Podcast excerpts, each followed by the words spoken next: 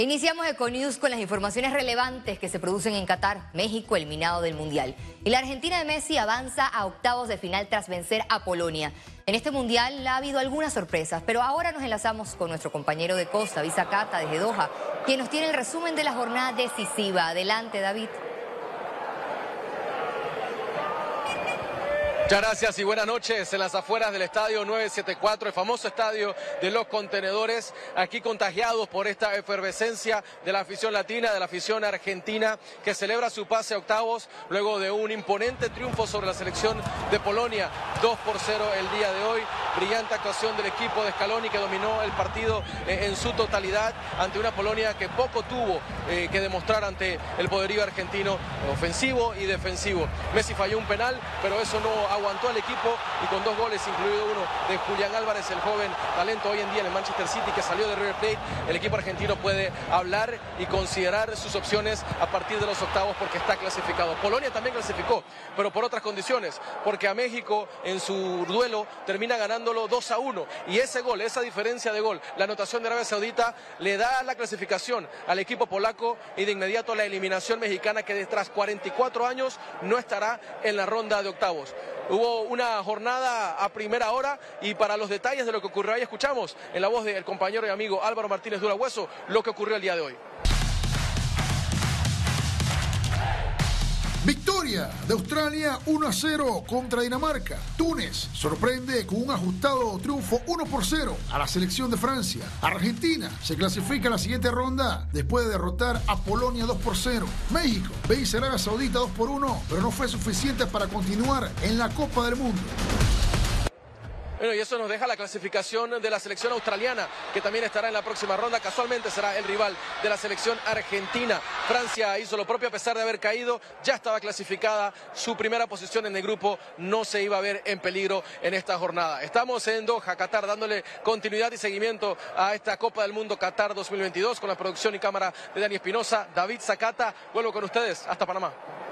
Gracias David por el resumen desde Doha con otra jornada de sorpresas y muchas emociones. Mientras se desarrolla el Mundial Qatar 2022, el mundo del fútbol observa con atención lo que pasa en Brasil. Es el caso de Pelé, quien fue ingresado en el hospital.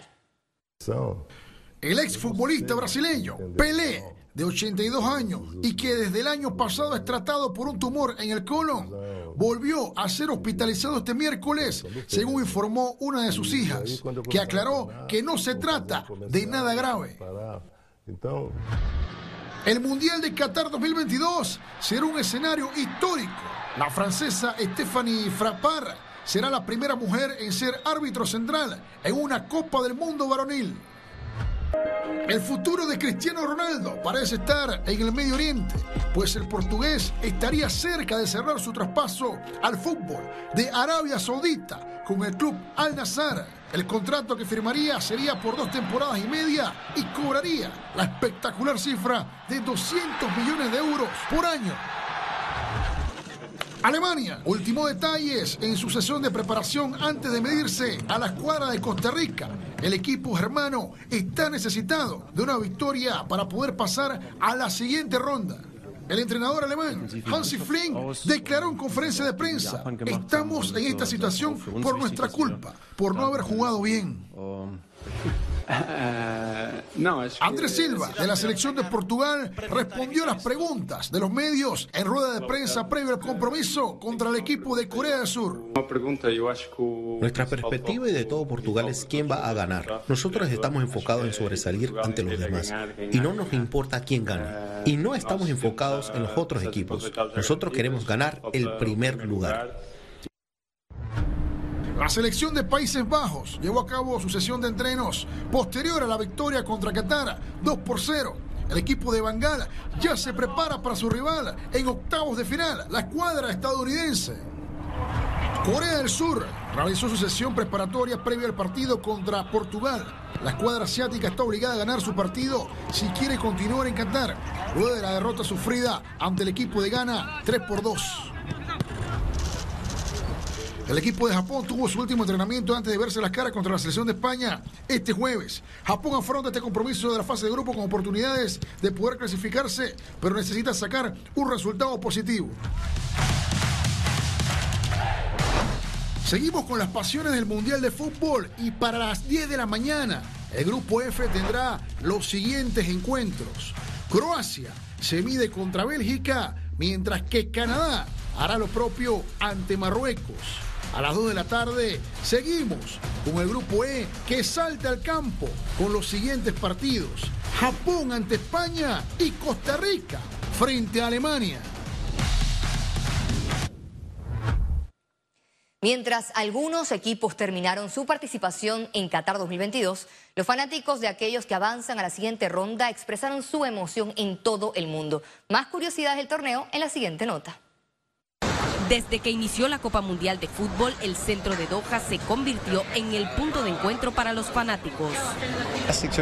Es fantástico experimentar la última Copa del Mundo donde todos están reunidos en un país, porque a partir de ahora se compartirá entre varios países. Así que no se verá a todos los fanáticos en la misma ciudad mezclándose, lo cual es una experiencia fantástica. Pero en general, Qatar ha sido genial. Tener los partidos del Mundial en horas de la tarde le ha permitido a los aficionados disfrutar las actividades en el desierto. La más atractiva es el safari de Doha. La experiencia incluye el traslado en vehículos 4x4.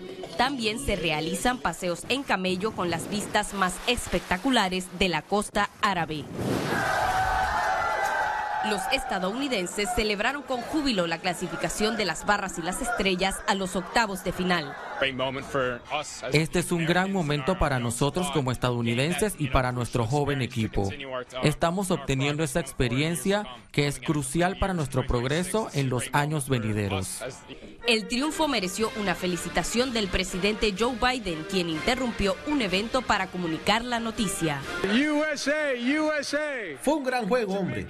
Cuando hablé con el entrenador y los jugadores, él les dijo, ustedes pueden hacer esto. Y ellos lo hicieron. Dios los bendiga. Disculpen, pensé que tal vez querían escuchar. A pesar de los llamados al boicot, el Mundial de Fútbol no perdió su atractivo. El partido Estados Unidos-Inglaterra registró récords de audiencia con más de 15 millones de espectadores. Gabriela Vega, Econews. Ahora regresamos a Panamá. El expresidente Ricardo Martinelli, en pleno periodo preelectoral, tendrá que hacerle frente a los procesos de alto perfil.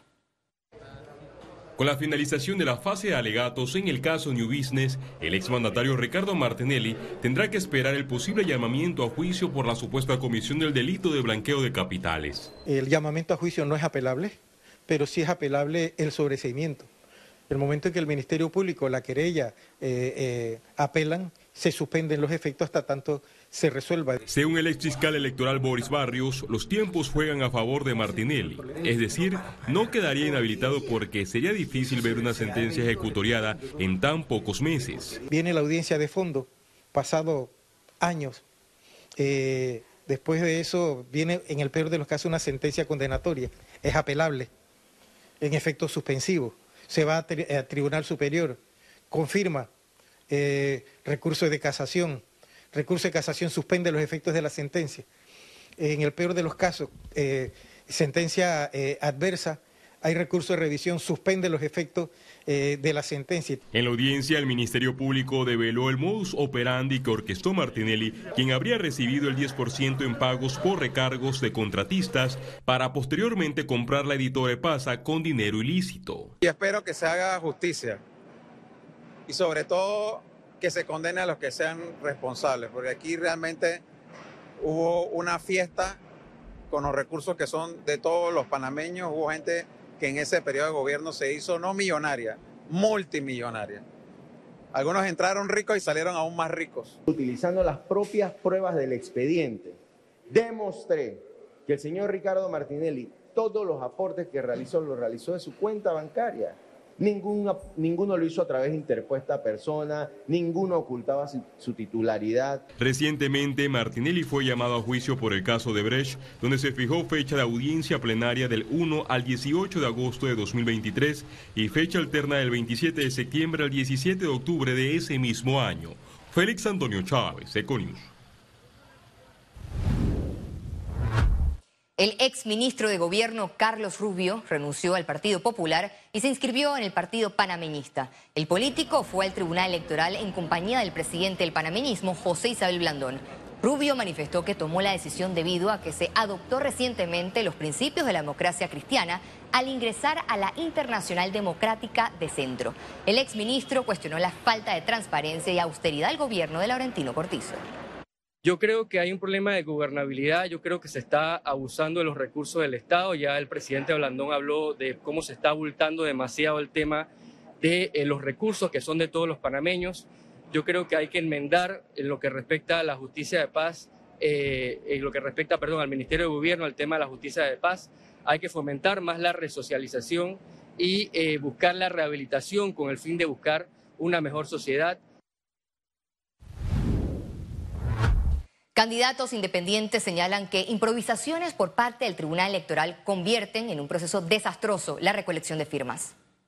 Y después que la suspenden por un mes, la restablecen y al mismo tiempo crean una figura que no existe en ninguna norma jurídica de inactivados, o sea, activistas inactivados. Entonces, hoy el Tribunal Electoral dice que no hay, no hay activistas suspendidos, pero en la práctica están suspendidos. Entonces, no podemos jugar con las palabras lo que está en juego es muy importante, es la voluntad popular. El precandidato presidencial de libre postulación, Francisco Carreira, denunció supuestas anomalías en el sistema de registro de firmas del Tribunal Electoral.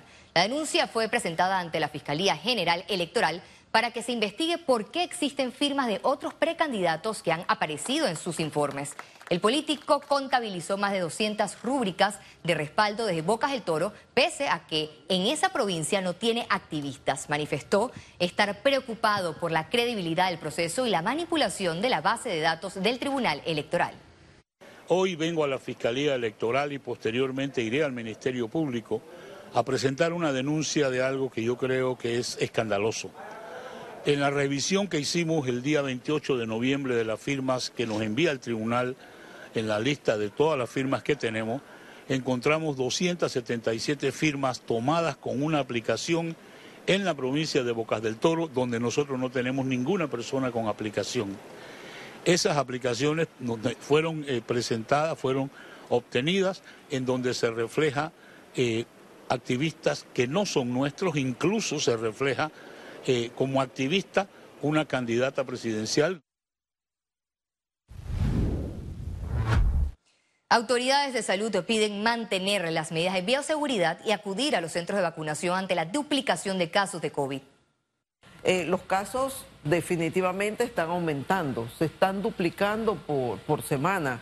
El porcentaje de positividad ya está en 21%, entonces tenemos suficientes señales de que va ascendiendo el número de casos. Hay 158 pacientes que están hospitalizados, pero si tú ves en UCI... ¿Y están vacunados completos eh, eh, Hacia allá iba, hacia allá iba. Si tú ves en UCI, están la minoría. ¿Eso qué te dice? Que la vacuna está haciendo lo que se quería, que es evitar los casos graves Ministra de Educación resalta que niños de primarias han mejorado en las materias de español, matemáticas y ciencias. Pero sí sigue, sigue convirtiendo en una alerta la situación que tenemos con los estudiantes de octavo, noveno, eh, décimo y onceavo grado donde fueron los estudiantes que pasaron de sexto a noveno grado y que hubo esa interrupción de, dos grados importantes o ese pase de estar con un maestro a estar con más de 10 maestros, de estar con cinco asignaturas a estar con 12, 8 asignaturas, etcétera, de acuerdo a los planes de estudio y que vamos a tener que buscar para el otro año los mecanismos de poder identificar esas escuelas que hay que darles apoyo. Economía. La economía panameña mantiene un comportamiento de recuperación para el cierre 2022 e inicio del 2023. Los empresarios panameños proyectan un cierre de 2022 con un crecimiento económico de 6.5% aproximadamente. Además, empiezan a poner la mirada en el 2023 como un año positivo, pero con riesgos por una posible recesión. Eh, que vamos a seguir en esa recuperación, no quizá al nivel ese, estamos hablando de un crecimiento cerca del 5%, pero sigue siendo importante. Lo que sí necesitamos aquí es fortalecer la gestión pública en la estructura.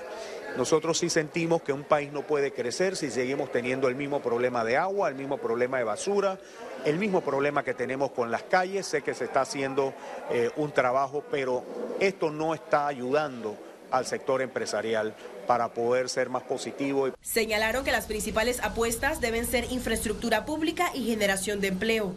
Se requiere que el gobierno central eh, primero tenga un proceso de austeridad, eh, lo, que se conoce como la austeridad expansiva, bajo los costos corrientes del Estado y invierto en infraestructura, que es lo que nos va a dar el desarrollo. Uno de los ejes que prevén con mayor crecimiento es el logístico. En atracción de inversión extranjera, confían que se dirijan principalmente a esta industria. Eh, hay prospectos interesantes. Está el nuevo puerto de contenedores que está retomando eh, la empresa MSC en, Colón.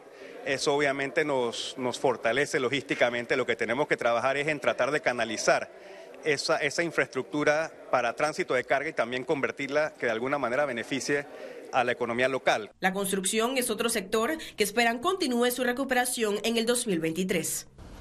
Ciara Morris, Econews.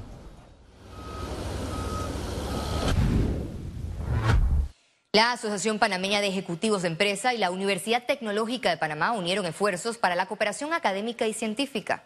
Esta colaboración se concretó este miércoles con la firma de un convenio entre el presidente de APEDE, Temístocles Rosas, y rector de la UTP, Héctor Montemayor. El objetivo es trabajar en conjunto la academia y el sector privado en la promoción de la educación y la preparación del capital humano calificado de acuerdo a la demanda del país. Es aunar esfuerzos para que nosotros podamos eh, hacer más competitivo al país. Por un lado, eh, APEDE podrá eh, recibir el beneficio de la formación académica y de las investigaciones que se hacen en la Universidad Tecnológica y la Universidad Tecnológica se beneficia con la experiencia que tiene APED en el desarrollo empresarial para la, la elaboración de sus planes de estudio. La empresa multinacional Experian, líder en innovación mundial, concretó la compra del 70% de acciones de la APC en Panamá. Se trata de una compra de 30.4 millones de dólares que convierte a Experian en el accionista mayoritario de la Asociación Panameña de Crédito. Esta empresa, con operaciones en 43 países, se comprometió en incorporar a la APC las mejores prácticas mundiales en evaluación crediticia y prevención del fraude.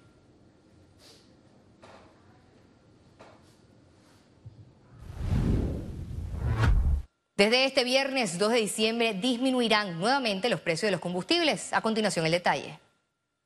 La gasolina de 95 octanos tendrá un valor de un balboa el litro, una disminución de 12 centavos. La gasolina de 91 octanos se situará en 95 centavos el litro, baja 9 centavos, mientras que el diésel quedará en un balboa con 9 centavos el litro, disminuye 10 centavos.